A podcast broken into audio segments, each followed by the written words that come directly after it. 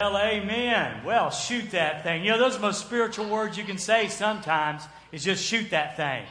And we have had shoot that thing worship today. And I'll just go ahead and tell you right now, we have a shoot that thing Savior. And matter of fact, we got to shoot that thing God. And we got to shoot that thing Holy Spirit that lives within us. So we got a lot to shoot that thing for. Amen? Are you glad to be in the house of the Lord this morning? Really, it's good. I'm telling you what, God's good. Mary Powell said, Now you get ready for this song. I said, What song? She said, That song. I said, What song? She said, The song about the blood. You're going to stand up. I said, You don't know if I'm going to stand up or not. Well, I did. She, she was right and I was wrong. She was right and I was wrong. Amen. We're just really glad you're here. Hey, we are finishing up today the Peter principle. We've been with Peter now, um, wow, like six or seven weeks, just looking at his life, learning from him. The, the subtitle was finding him, finding me. And by that I meant we, we find Jesus, and of course we find ourselves, but also we found Peter and we find ourselves because he's so much like us. And we've journeyed with him through several key points in his life. And today we want to finish it up. And, and it kind of climaxes with that wonderful idea that we needed a rescuer and God sent a rescuer. And we needed a redeemer and God sent a redeemer. And we needed a restorer and God sent a restorer. You know, today, I want you to imagine with me that it's 1971. Go back there if you were alive. Now, if you weren't alive, that would be very difficult. And I would say, by the way, you missed a great time to be alive if you weren't alive in 1971. In 1971, they came out with an incredible car, the 1971 Dodge Charger. If you'll throw that, but that starts the slideshow right there. That's an original photograph, 1971 Dodge Charger. I was a junior in high school, and I would have died to have a car like that. Instead, I had a 1962 uh, Rambler painted, painted with a paintbrush with no floorboards. I mean, it was fine. Had a rod knocking in the engine. And I tell you what, but it, I was the only kid in the youth group with a car, so I was Mr. Cool in spite of everything, all right? But anyway, 1971 Dodge Charger. Get that next throw up there, Beth, the next picture, a little bit different picture of one. There you go. 1971 Dodge Charger. You could buy a Charger back in those days for about $2,700, all the way top end about $3,700, except for the RT Hemi, of which they only made a thousand, and the engine alone cost you a thousand dollars. Keep in mind, the car itself, base price was only 2,700, so you can imagine how incredible that was. So you have this incredible car. It's 1971. You go down to the showroom, and they have done an incredible thing. They've taken some rubber, they've taken some metal, they've taken some water, they've taken some glass, and put it all together, and ta-da, they come up with this incredible machine. That's what you know car manufacturers do. And then something happens. You're driving down the road one day, and next slide, Beth. Uh oh, yeah. Now let me say this. I need to. I know somebody's out there going, "That's not a Charger." I know it's a goat. Okay, it's a GTO.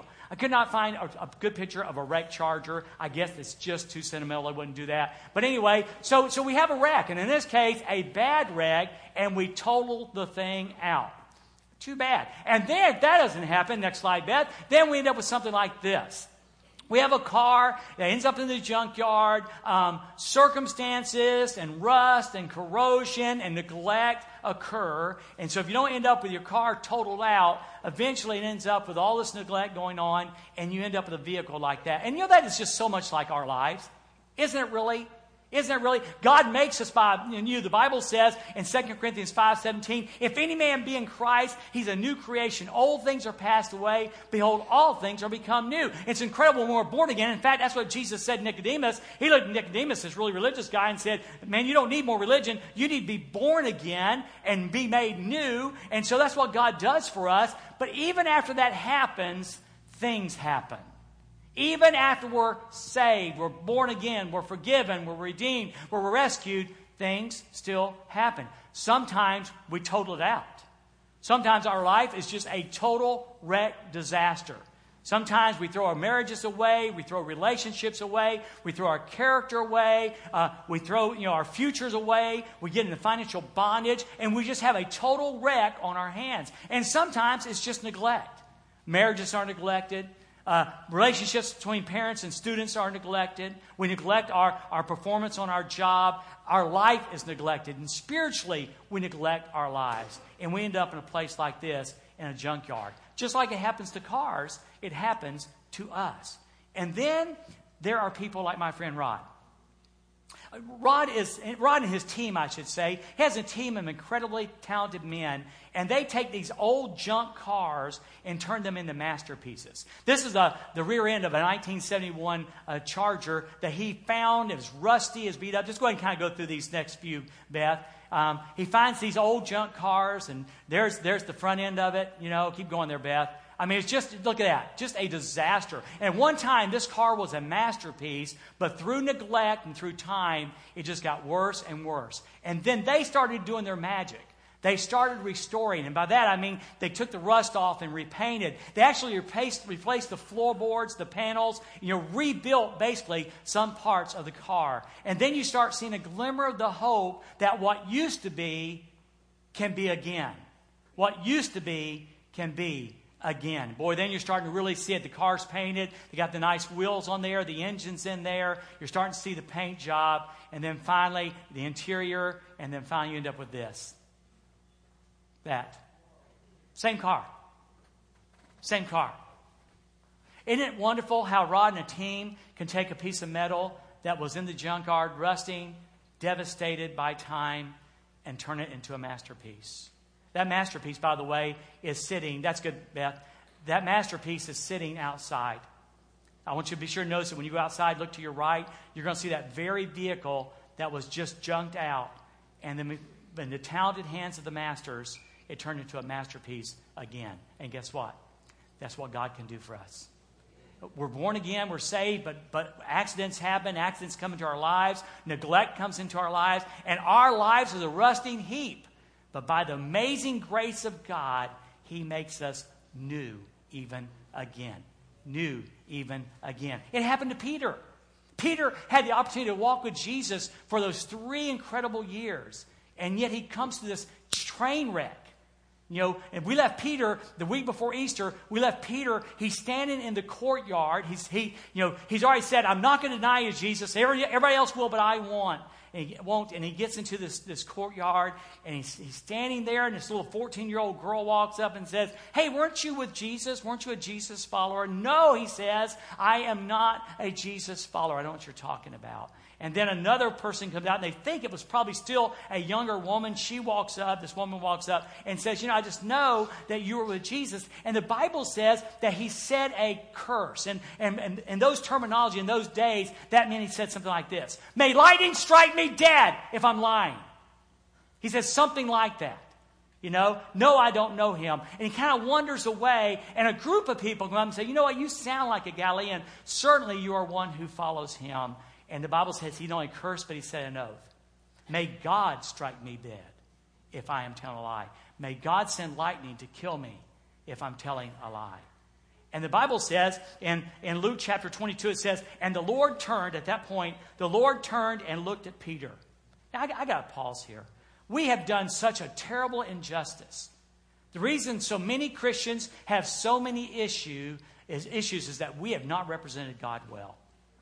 I personally have said this before in my younger years of preaching, before I really started understanding all about God's grace. I would say things like, What do you think Jesus' eyes said? How could you, Peter? Why did you, Peter? How could you deny me, Jesus? That is not what Jesus' eyes are saying. I promise you. His eyes are saying, Peter, I love you. And his eyes were filled with compassion. His eyes were, were, were filled not with disdain, but love. And when Peter locks eyes with Jesus, the Bible says he remembers. And Peter remembered the saying of the Lord, how he had said to him, Before the rooster crows today, you will deny me three times. And the Bible says, And Peter went out and wept bitterly. His life was totaled out. He, in his opinion, was a total, complete failure. Just like the GTO you saw that wrapped around a pole as life as a car was over, so Peter's life as a disciple is done. Peter's life as, as a Christ follower is done. It's over. Later that day, perhaps from a distance, perhaps he heard the news. We know he didn't go to the crucifixion. Every indication is didn't. But Jesus is hung on a cross. Something like that one. They took Roman nails and put them through his wrist and through his feet. And he dies. He dies. He cries out, It is finished. And he gives up his spirit, and he dies. Joseph Arimathea and Nicodemus, the guy I mentioned earlier, come and take him down off the cross. And they beg and ask Pilate for the body of Jesus, and Pilate gives it to them. Good thing, too, because again, if it hadn't been for that, Jesus' body would have been thrown into a heap of other dead bodies. Wild dogs would come and eat the flesh, and the resurrection could never have been proved. It's just what happened. But thankfully, Joseph, Arimathea, and Nicodemus saves the body of Jesus. And they take it and put it in the tomb of Joseph of Arimathea. And interestingly enough, they take like 60 pounds of ointment and, and, and spice. That's how they embalm the bodies and they embalm the body with all these spices. Point is this no one, how many? No one expected Jesus to rise. It was over, it was done. That was Friday. That was Saturday. And then Sunday came.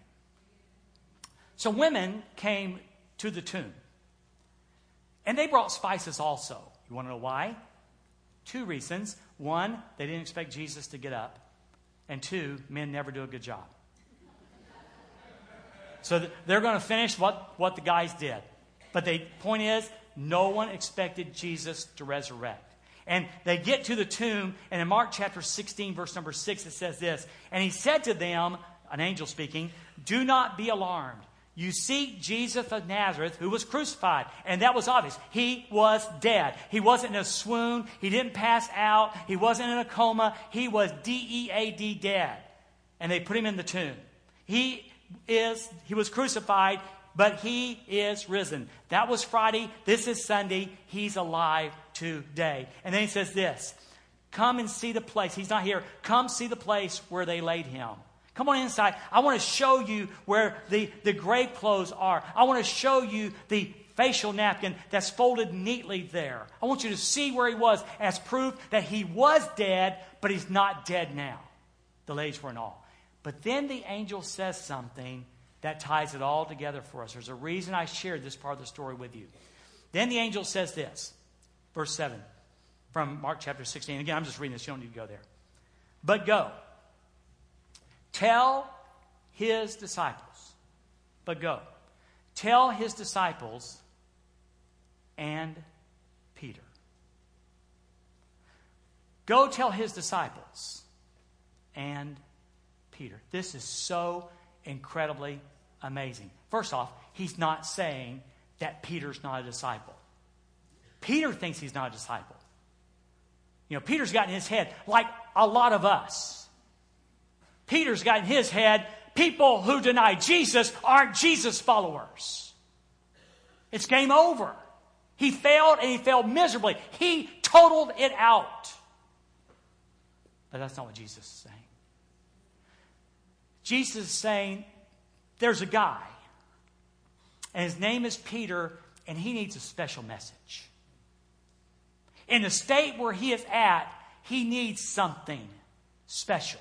So go and tell James and John and Thomas and all those guys, go tell them, but I got especially want to tell you that you need to tell Peter.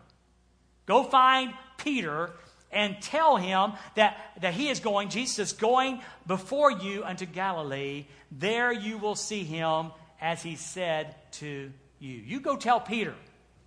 Go tell the guys. But you go tell Peter, it's not over.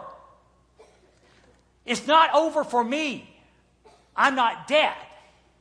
But you go tell Peter it's not over for him either. Isn't that incredible? There are people sitting today in this room. There are people are hearing my voice right now on the radio and, the, and are throughout our community who are Christ followers. But somewhere in their life, through neglect or somewhere through a total train wreck that they made of their lives, God has a message for you today. And the fact is, your Redeemer lives. And the fact is, it's not over for Him and it's not over for you. We serve an amazing Savior who can take broken wrecks and make them over again. I'm telling you, this is such wonderful news. He takes wrecks and makes them all new again. And that's where we pick up our story. In John chapter 21, I love this scripture. And by the way, you're going to need to come back tonight, and we have a brand new children's program. And Dave, you should be, be sure to announce this at the end of the service again. But we have a brand new children's program starting tonight. And while they're up there having the time of their lives, when they're having the time of their lives, you can be down hearing part number two of this message today. But in John chapter 21, starting in verse 1, we hear the story of not the rescue, not the redemption, but the restoration of Peter. Here's how it goes. After this, Jesus revealed himself again to the disciples by the Sea of Tiberias and revealed himself in this way. The first thing that, that John does, he gives us a list of seven disciples. This list goes like this Simon Peter, Thomas, called the twin, Nathanael of Cana in Galilee, the sons of Zebedee, and two others. What an unusual group of men. Seven out of the eleven. We have Simon Peter. Well, we know his story. He scattered like the rest of them. But as we heard, that wasn't necessarily a bad thing. But then he didn't scatter. He went to the courtyard and ended up denying Jesus three times. He sees himself as a total wreck. It's over. Then we've got Thomas. Anyone know what Thomas is famous for? Yeah, doubting Thomas. Unless I put my finger in his hand and my hand in his side, I will not believe. A lot of us like that, huh? Yeah. And then there's Nathaniel. Nathaniel was the guy who said, Can anything good come out of Nazareth? when he was going to meet Jesus, he said, We found the Messiah, it's Jesus of Nazareth. And he goes, Nothing good can come out of Nazareth. It's a bad part of town. It's Nowhereville. The sons of thunder, who were called the sons of thunder because they had an anger problem. They weren't perfect either and then two others. That would be me and you. That would be me, and that would be you. Because this is a story of restoration. And all of us, me and you included, need restoration. So it goes like this. In verse number three, Simon Peter, who was a fisherman before Jesus called him, Simon Peter said to them, I am going fishing. Now, if you saw the movie last week, you kind of get the idea um, that probably this was a, they, they had gone to Galilee because that's where they were told to go. So the guys are kind of hanging around Galilee there. And, and, and, you know, in the movie, I think it was Simon Peter who said, hey, let's go fishing. And that may well be. It could be that, that this is a gathering of friends and they want to do what friends do. And Peter just said, hey, let's go fishing. Probably not. Because this is a guy whose life is a wreck, and this is a guy who feels like he failed totally. May not be a lot of friendly fishing going on in Peter's mind. And then uh, it may have been family. You know, he had hung with Jesus, and he, Jesus had an amazing ability of making bread and fish go a long way. So he has to provide for his family. I mean, Jesus is not there. So maybe he says, you know what, I got to make a living here. Nothing's happening. Let's go and go fishing. And maybe he was trying to provide for his family. Or maybe he was just eat up with failure. Maybe he was just eat up with failure. And you know what you do when you fail, don't you? You go back to a point in your past where you were successful at something. And you don't know, you don't know how many people this happens to. Every one of us can, right now, a name will pop in your head and you go, you know, so and so used to be here all the time. They used to go to church all the time. They used to serve God all the time. And I haven't seen them in months and years. What happen. So often, and here's the deal we, we struggle with this Christian life. We try so hard to live the Christian life, which we never can successfully do. Only Christ can do it through us, but we don't get that. And so we try and we try and we try, or we fail outside of church. Again, you know, a conversation at the water cooler turns into a bedroom affair. Uh, again, our character's flawed, something happens, and we no longer feel we can do the Christian thing. So we stop the Christian stuff the praying, the reading the Bible, the fellowship at church.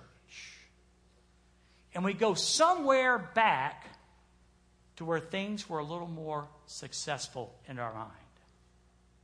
We go back to what we used to do. Ring a bell with anybody? There's, I bet there's people in this room right now and say, Yeah, I tried that. It didn't work well. So Peter says, and surely the, the white elephant in the group is, is failure. He may have been thinking about friends. He may have been thinking about providing for his family. But I promise you, the white elephant in this conversation is I have failed. The Christian thing's not working anymore.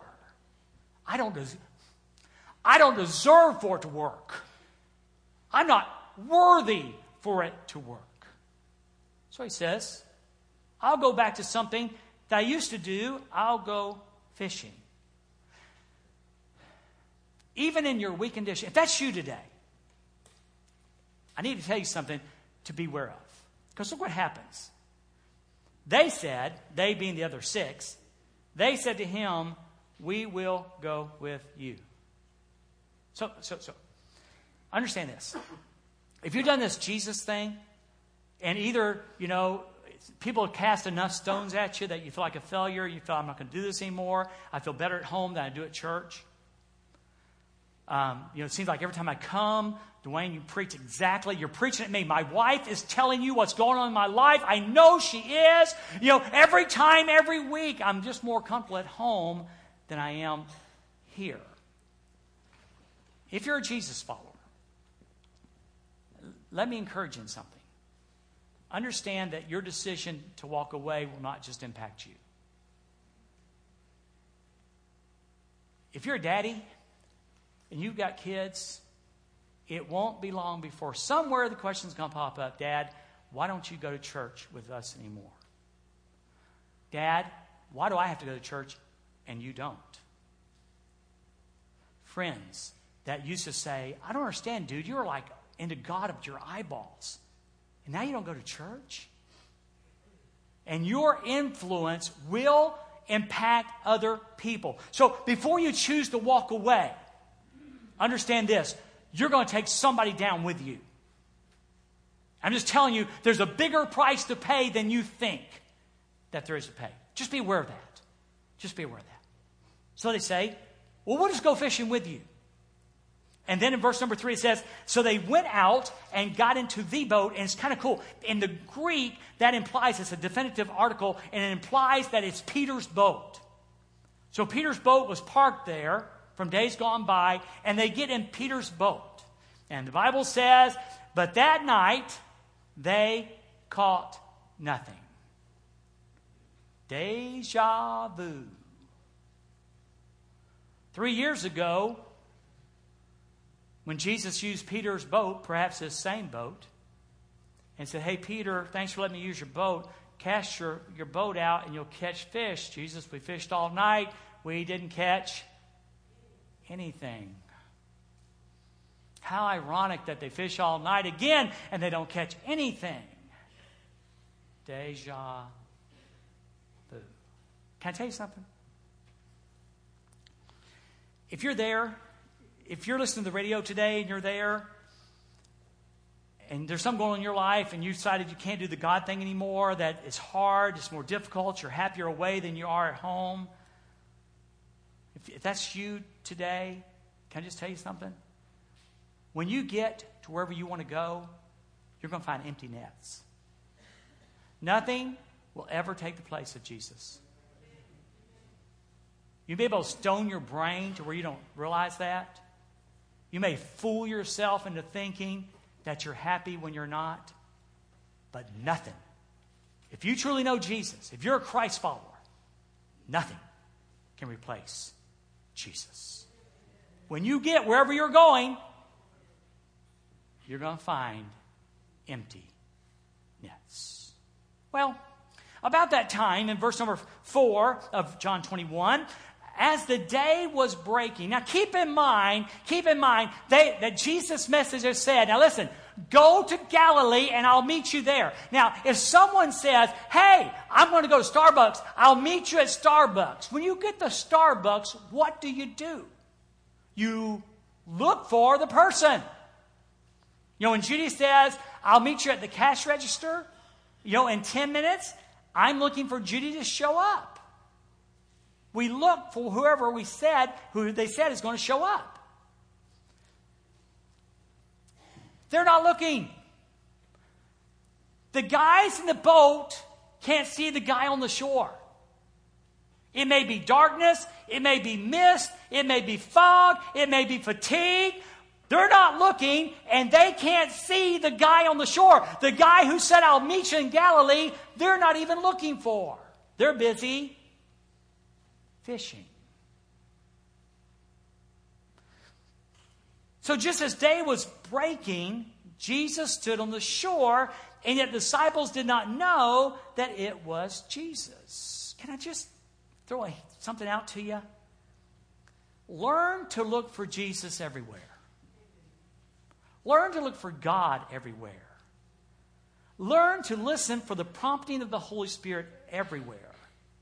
Now I know, I know, if, if you're if you're that point where it's easier to stay away and life is better without God, I understand that's not anything you want to hear, nor do you understand. But if you're here today and you're halfway in tune with God, look for God everywhere. Look for Jesus everywhere. Listen for the prompting of the Holy Spirit everywhere. Keep your ears tuned in, your eyes tuned in, looking for God stuff because it is everywhere. It's everywhere. Trust me. It's everywhere. So, so his disciples didn't recognize it was Jesus, and so Jesus speaks. Interestingly enough, Jesus himself said, My sheep know my voice. So Jesus said to them, Children, and that's an interesting term. I almost use a different translation because one translation used the word fellows. But it's a pretty good term because it carries the idea of parental authority. It carries the idea of one in authority speaking to, to those under him. Children, do you have any fish? And they answered, No. It wasn't that they didn't try. It wasn't they weren't persistent. It wasn't that they were untrained. It's just that they got there and what they thought would be successful was not because they went back to what they used to do instead of doing what they should do. Does that make sense? No. Here's a big deja vu moment. He said to them, Cast the net on the right side of the boat, and you will find some. And so they cast it, and now they were not able to haul it in because of the quantity of fish. Wow. Hey, cast your net. You know, it's so funny. Have you caught anything today? Don't you ask fishermen all the time? No, well, you might want to try this. You might try this lure. You might try a white Hula Popper. You might try a silver jig. You know, different things. Try on the other side and you'll catch some. And they couldn't even lift the net. Isn't that amazing? Watch this. Success was a boat whips away when Jesus showed up. Success was three feet away when Jesus shows up. Keep Jesus in your life, and you'll be amazed how success shows up. I'm not talking about financial success. I'm talking about success in the Christian walk. I'm talking about success in life. I'm talking about success in marriage. I'm talking about success in parenting. They can haul the net in. So, John, that disciple whom Jesus loved, John therefore said to Peter, It is the Lord. Now, this is so cool. Because, I mean, like a light comes on. When Simon Peter heard that it was the Lord, he put on his outer garment, for he was stripped for work, and threw himself into the sea. In other words, when he heard it was Jesus, all the pent up hunger. Have you ever had a moment when you had a little fuss with your wife and y'all not spoken for a couple of days and it seemed like a couple of centuries? And all of a sudden a crack shows up and you start sobbing and she starts sobbing and you just run and there's this embrace that's incredible. All that emotion that had pent up for two days explodes. Welcome to Peter's life. When he realized it was Jesus, he was passionate. He couldn't believe it wasn't over. Jesus was there. And somehow Jesus would make it right. So he throws himself into the ocean. He can't wait.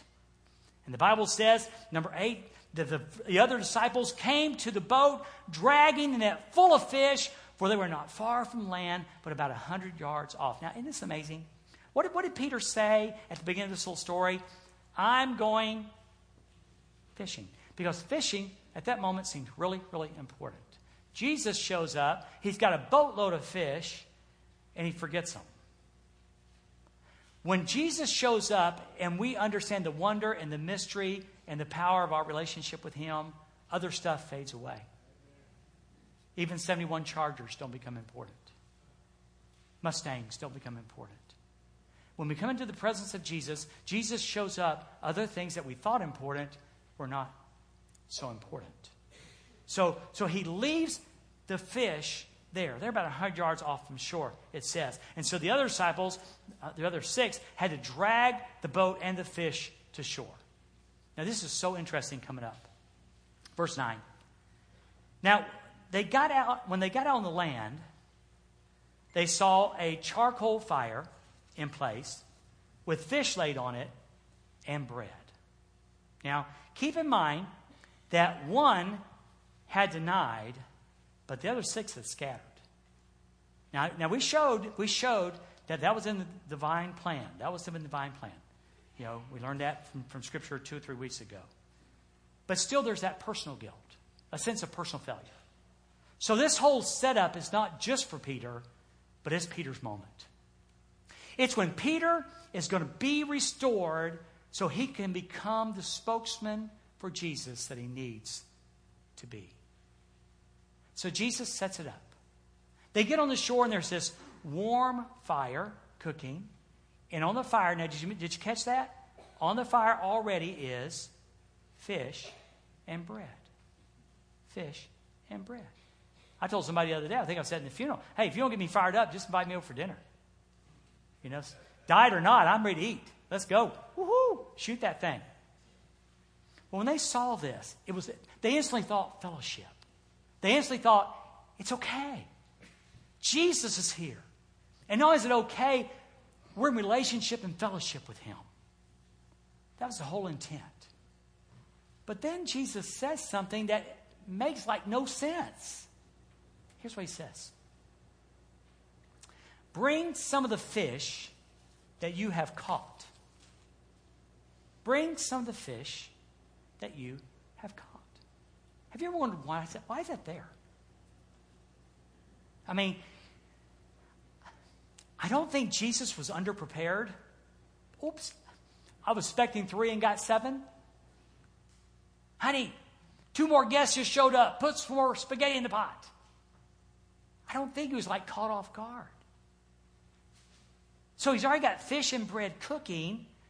Why does he say, bring some of the fish that you have just caught? Because there's a lesson that he needs to let Peter discover. And there's a decision that Peter needs to make and nail down. It involves fish. See, fish was the way back. We learn just a little bit later on in verse 11 that these are large fish, and there's 153 of them. Now, I don't try to make anything of that. You know, there's 153 different people groups in, in that time. Uh, there are 153 known languages in the world. It represents all that. That's all speculation for sure. I think the bottom line is this there were large fish, and there was a bunch of them. 153. Let me just tell you something. I wasn't there, and I don't know the fish market, but I just got a stinking suspicion that 153 fish will provide living for a while. Peter has the financial opportunity again to go back. He needs to provide for his family. He's got the means. He wants to go back for a relaunch to his other life. He's got the means. He needed some cash flow. He's got it. So Jesus says, Bring some of the fish that you have just caught. Now, now watch verse number 11. So Simon Peter went aboard and hauled the net where? Ashore. Ashore. How many fishermen do we have here? Any, anybody fish? Nobody fishes? Yeah, really? Okay, we need to have a fishing clinic. Okay, here's the deal. So you go bass fishing. You're going to be out all day. Mom packs you a good lunch. You got lots of gas in the tank. You're going bass fishing. Okay? And you go out and you start catching fish. What you do not do is take the bass and throw it in the floorboard of the boat. Nice hot June day. You know, it kind of wiggles and flops for a little while. And all of a sudden, a little bit less. Game over. By the end of the day, what you have is stinking dead fish. No, no, no. No. They have live wells. And you take the fish and you put it in the live well. And the live well has water in it and has oxygen in it. It keeps the fish alive until you can get back and prepare it with salt, whatever, to preserve the meat. So here's the deal dead fish don't sail. So when, when Jesus says, Bring some of the fish that you have just caught, Peter goes and he has a choice.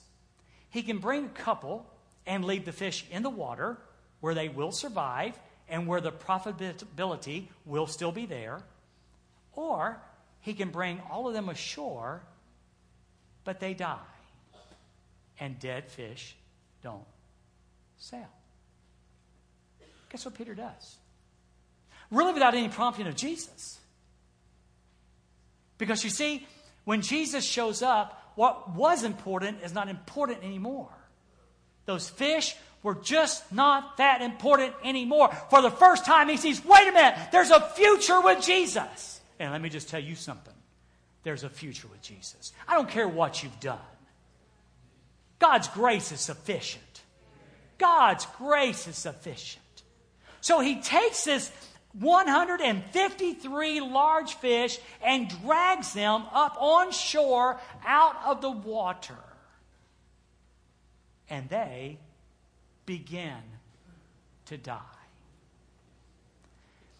And as they die, God slowly closes the door on Peter's return to his past. If you're wrestling with the God thing today and it's easier to stay away than come here, it's easier to do other things than God stuff, and God's got a message for you today and He's speaking to your heart, we probably need to ask God, whatever it is that keeps pushing that door open to the past, you need to nail it shut. There's some things probably that need to go out of our lives. So often, we're hoarders spiritually. Rather than throw something away that leads to our past, we keep it. We may tuck it away in the closet somewhere for a rainy day. It's time to clean the closets out. It's time to close the door to the past. And in closing the door to the past, what you're going to discover is you open the door to the future. You open the door to the future. So the fish come on shore. And then G- Jesus never comments. He just says this Come and have breakfast. Come have fellowship with me. We're family. Come have fellowship. And, and none of the disciples dared ask him. I felt this was kind of usual. You know, who are you? Because they knew it was the Lord. There's no doubt.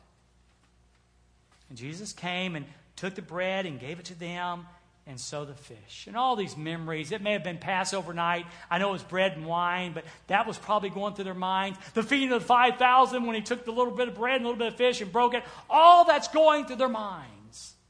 And they're just remembering how wonderful it is to be with Jesus. And you start wondering, if we start remembering how wonderful it is to be with Jesus, restoration occurs. Restoration there's a scripture that I want to close with today. Because if you're there and you've made your life a total wreck, I mean, you know, the nuclear bomb stuff, or maybe it's just neglect. Your marriage is just about to fall away. Not because you've been unfaithful, you just not cared. Your broken relationship with your children, you're too busy making money to buy them the stuff that they don't need. You know, how things, you know how it is. Things get all out of proportion.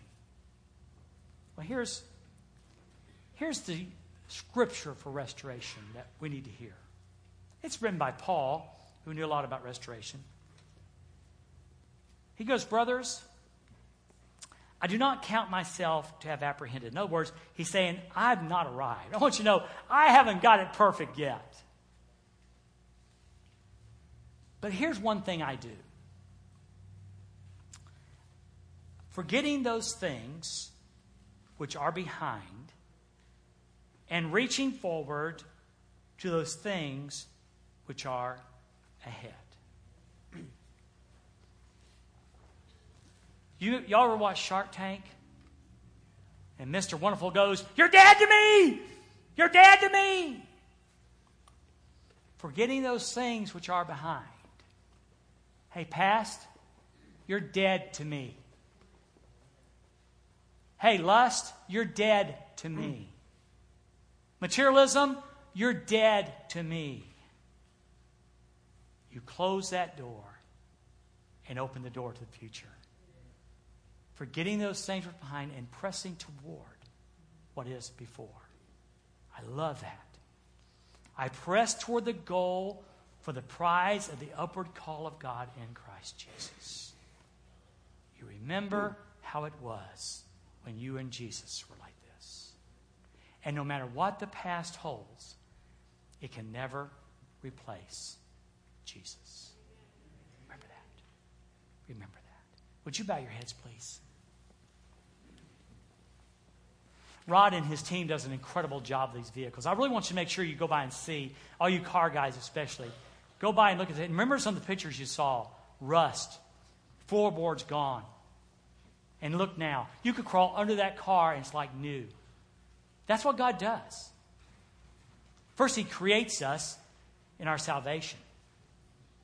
But then, after we somehow mess up our lives, He doesn't throw us away, He restores us. He restores us. So if you're here today and one, maybe you've never met Jesus, and you heard enough of this story to go, wait a minute, I've never heard this story before. I'll be standing down front. And I'd love to share with you again that part of the Easter story about Jesus dying on a cross and not staying dead. And he did that to redeem us. Because the Bible said the wages of sin is death, and Jesus died for our sins. There's nothing we can do to earn God's favor. It has to be Him and Him alone. For by grace you have been saved through faith, and that not of yourselves. It's the gift of God, not of works, lest any man should boast. But if you're here today and your radio is still on, and you're here today in this room, and over here is a car wrapped around a pole, and you say, Dwayne, that's my life. I've just messed it up so bad. I don't think there's any hope. There is. There is. Or maybe through neglect, you and your wife have drifted apart. You and your children have drifted apart. You and friends have drifted apart. You say, Dwayne, there's no hope. There is. And that hope is Jesus Christ. He came to rescue, He came to redeem, but He also came to restore. No failure is beyond the grace of God. No failure is beyond the grace of God. God, thank you. I want to thank you for letting me share these truths today. Thank you for letting us have a seat in the boat with the guides when they fished all night and caught nothing. That we got to see what happened when Jesus showed up. But then we also got to see Peter turning his back on the past and reaching forward to his Savior Jesus. That's what some of us need to do today, Lord. We, not, we need to nail the door shut on the past and turn and walk through the door of our future with you. Holy Spirit, we know that only you cause regeneration, only you cause restoration. No preacher's words, no song. It has to be you.